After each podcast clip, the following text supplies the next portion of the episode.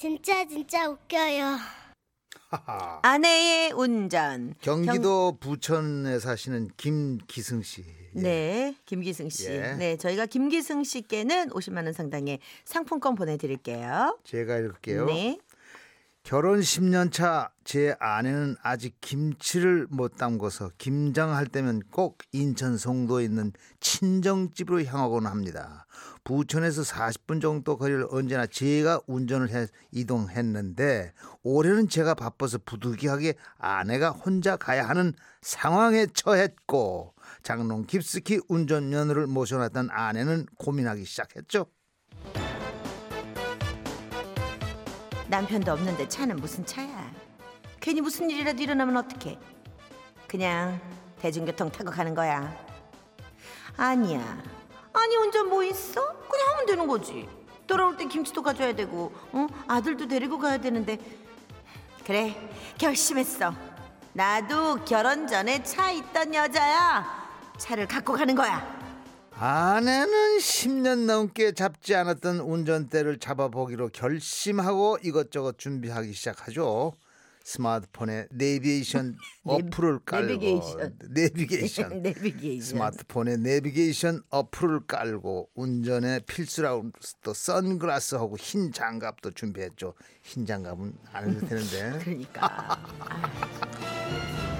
드디어 출발 시간 아내와 아홉 살 된 아들은 짐을 챙겨 차를 탑니다 전쟁터에 나가는 병사처럼 운전석에 앉아 스마트폰을 내비게이션 모드로 하고 의자와 양쪽 사이드 미러를 조절하고 심호흡을 크게 한 뒤 모든 준비가 되었다는 표정으로 키를 돌리죠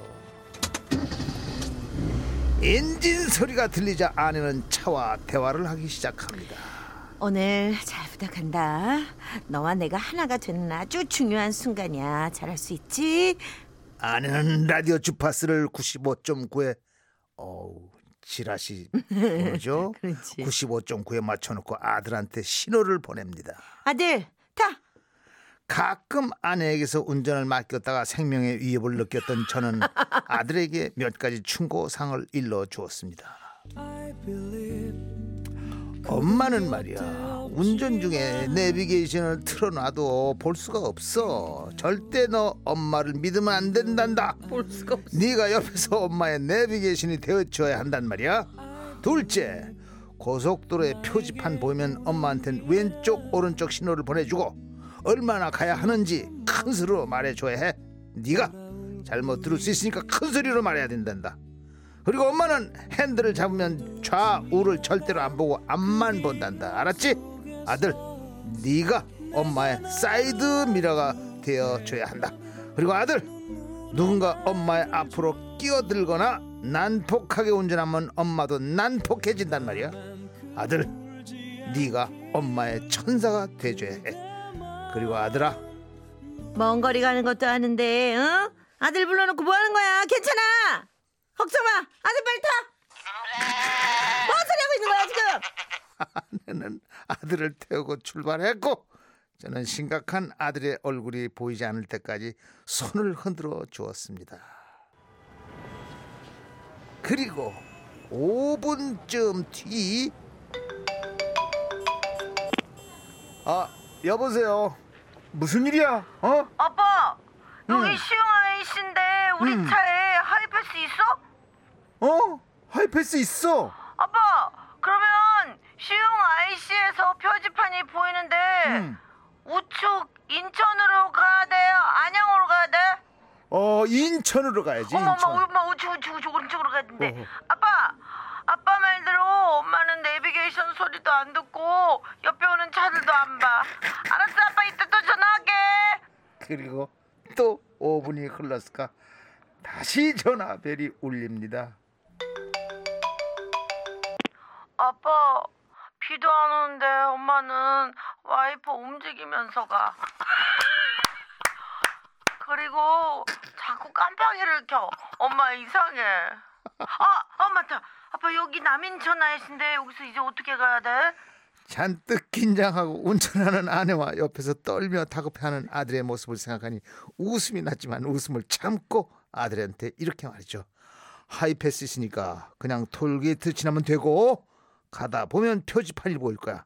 문학 IC 보이는 곳에서 좌측으로 문학 IC 보이는 곳에서 좌측으로 알았지? 송도 신도시 쪽으로 들어가면 문학 터널이 있거든. 제 말이 다 끝나기도 전에 아들의 큰 소리가 들렸습니다. 그냥 쭉 치시면 된대. 그냥 그냥 어 그냥 어디 어디 어디까지 직진이냐 빨리 물어봐. 저기 우측에 문화가 이씨 보인대. 엄마 운전만 해 내가 볼 테니까. 아빠 알았어 이때 내가 또 전화할게. 아홉 살 아들은 생각보다 듬직했습니다. 근데 저도 정신이 없었나 봅니다. 한 가지 주의사항을 빠뜨렸지 뭡니까? 문학 터널은 민자에서 시행하고 있는 유료 터널이어서 하이패스가 안 되고 잔돈 900원 또는 교통카드를 준비해야 한다는 것을 깜빡한 것입니다. 아하. 역시나 아들한테 다시 전화가 왔습니다. 아빠 여기 하이패스로 문이 안 열려. 뒤에 차들이 엄청 많이 서 있는데 여기 어떡해? 어, 알았어, 알았어. 어, 어, 엄마한테 천 원이나 천 원 교통카드 되는 신용카드 있냐고 물어봐봐. 엄마 어? 엄마 엄마 지갑 있어? 지갑? 엄마 지갑이 어디 있지? 가만 있어 봐. 지갑 안 챙겼나? 아 왜 하이패스 있으면 되는 거 아니래? 빨리 물어봐. 정말 난감했습니다. 아니 운전하는데 지갑이 필요한 것은 아니지만 그래도 밖에 나가면 지갑은 챙겨야 하는 거 아닌가요? 엄마는 지갑인데 뭐. 사기 너머로 차들의 경적 소리가 들려오더군요. 아 뭐야 이거 왜 아, 빨리 안 가요? 어 죄송합니다. 제가 어이. 지갑 없었어요. 어, 여기 왜 하이패스가 안 돼요? 어머 정말 일본도 아니고 말이야. 죄송합니다. 네 죄송해요. 아. 아, 아, 아. 다행히 아내 뒷차에 있던 아저씨가 900원을 내줬어. 아내는 무사히 그곳을 빠져나왔답니다. 40분이면 가는 거리를 1시간 30분에 걸려 도착하는 듬직했던 아들은 다시 떼쟁이가 되어 전화를 했더군요. 아빠 이따가 아빠 오면 안 돼? 아빠가 와. 나 집에 갈 때 나 엄마 차 안 탈래. 그리고 얼마 후 장모님께서도 전화가 왔습니다. 어 자넨가 저기 애랑 애엠이랑 둘 다 김장 이거 먹고 쓰러져서 자고 있네 지금. 자네가 어떻게 늦게라도 오면 안 되겠나? 아이고 두 번 운전시켰다가 아주 사람 잡을 것 같은데 저기 오늘 밤이 됐건 내일이 됐건 자네 올 때까지 기다리라고 하겠네. 어... 아, 10년 만에 하면 많이 힘든가? 10년 전에 했던 기억이 아. 몸에 이렇게 있을 텐데 이게 자전거도 10년 만에 타도 가거든요. 아니야, 아니야. 이 운전 못하는 사람은 10년 아니라 뭐 100년 그럴까? 가도 그 타령이에요. 아니 운전이요? 그럼요. 아, 운, 이게 몸에 아, 그건 게 기능인데. 그것도 아, 그런가? 잘하는 사람이 있고 못하는 아, 사람이 안타깝다. 네, 애가 많이 불안했나 봐요. 어, 자 저희가 네 50만 원 상당의 아, 그래도 상품권 사, 보내드리겠습니다. 사고 남았잖아. 아 그러니까 갔잖아. 에, 처음. 할 때 다 그렇죠 뭐. 네.